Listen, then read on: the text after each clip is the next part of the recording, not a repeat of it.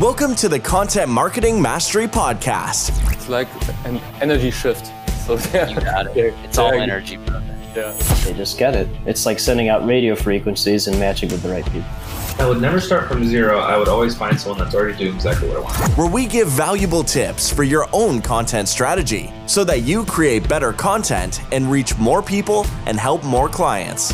Yukup, the host of this podcast, interviews thought leaders within the content marketing and PR scene and supports you with key learnings for your business.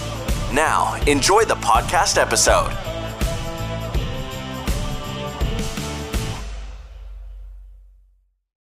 So pricing of your online course. So let's speak a little bit about this. So how to identify what is the right price? Is it too much, too less? These are always headaches, I think, that people have when they're creating their course. So how do you deliver, or do you identify the exact price for yourself?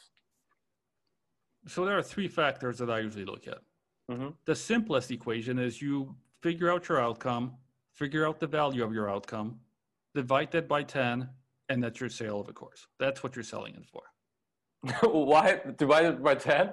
Yeah. So 10% of what the outcome promises is an easy sale usually, right? So, and this works every time. Like I just had a lady who promises to business owners six figures in 1 year of taking their course. So that's about $100,000.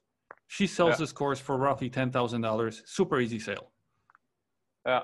Because the return on investment is 10 times, right? So that's the simplest formula, right? Okay. However, two other big factors. One, how good are you at selling? Mm-hmm. Right? Because anything below $300, easy to sell. From $300 to $900, good offer, good positioning. Anything more than that, and you need some actual skills to get people to trust you and get this from you, right? So even if you have a big outcome, but you're a crappy salesperson and don't really know what you're doing, you might want to divide by 20, because that 10 is still going to be a little too hard for you to go past, right? Yeah. The third one is, what kind of shoppers do you want? Do you want the Walmart shoppers, the ones who, go to Udemy and will like give you a hard time over $15? Or do you want more of the Nordstrom luxury shoppers, who actually value what they're buying and are much easier to deal with, right? So these three things you need to look at. Who do you want to deal with? What is the value? And then, am I a good salesperson? Mm-hmm. Right? Because all of them. Yeah. Yeah.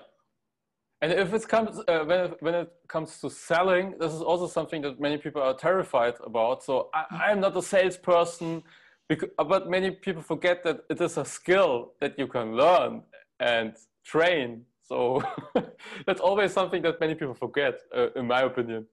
It's true. It's a learnable skill. But what I'm saying is, if you have an outcome that's, let's say, $10,000, right?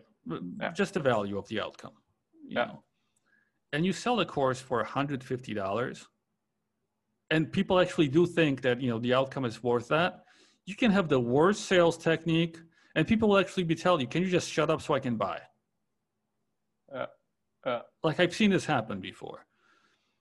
So this is why you need to put that into your, valuation. If you're really crappy, don't go at the higher end, go at the lower end, and at least you're going to get a ton of sales, because people are going to be like, yeah, this is a no-brainer. Yeah, I get it. You're crappy at selling. Your funnel sucks, but I think this is valuable. Right? Yeah, so it will help me. It will help me to it will help you grow. Yeah, and it's going to help you get more confident, and then eventually maybe pay someone to fix the entire funnel so that you can now sell, for whatever the upper range without problems. Yeah.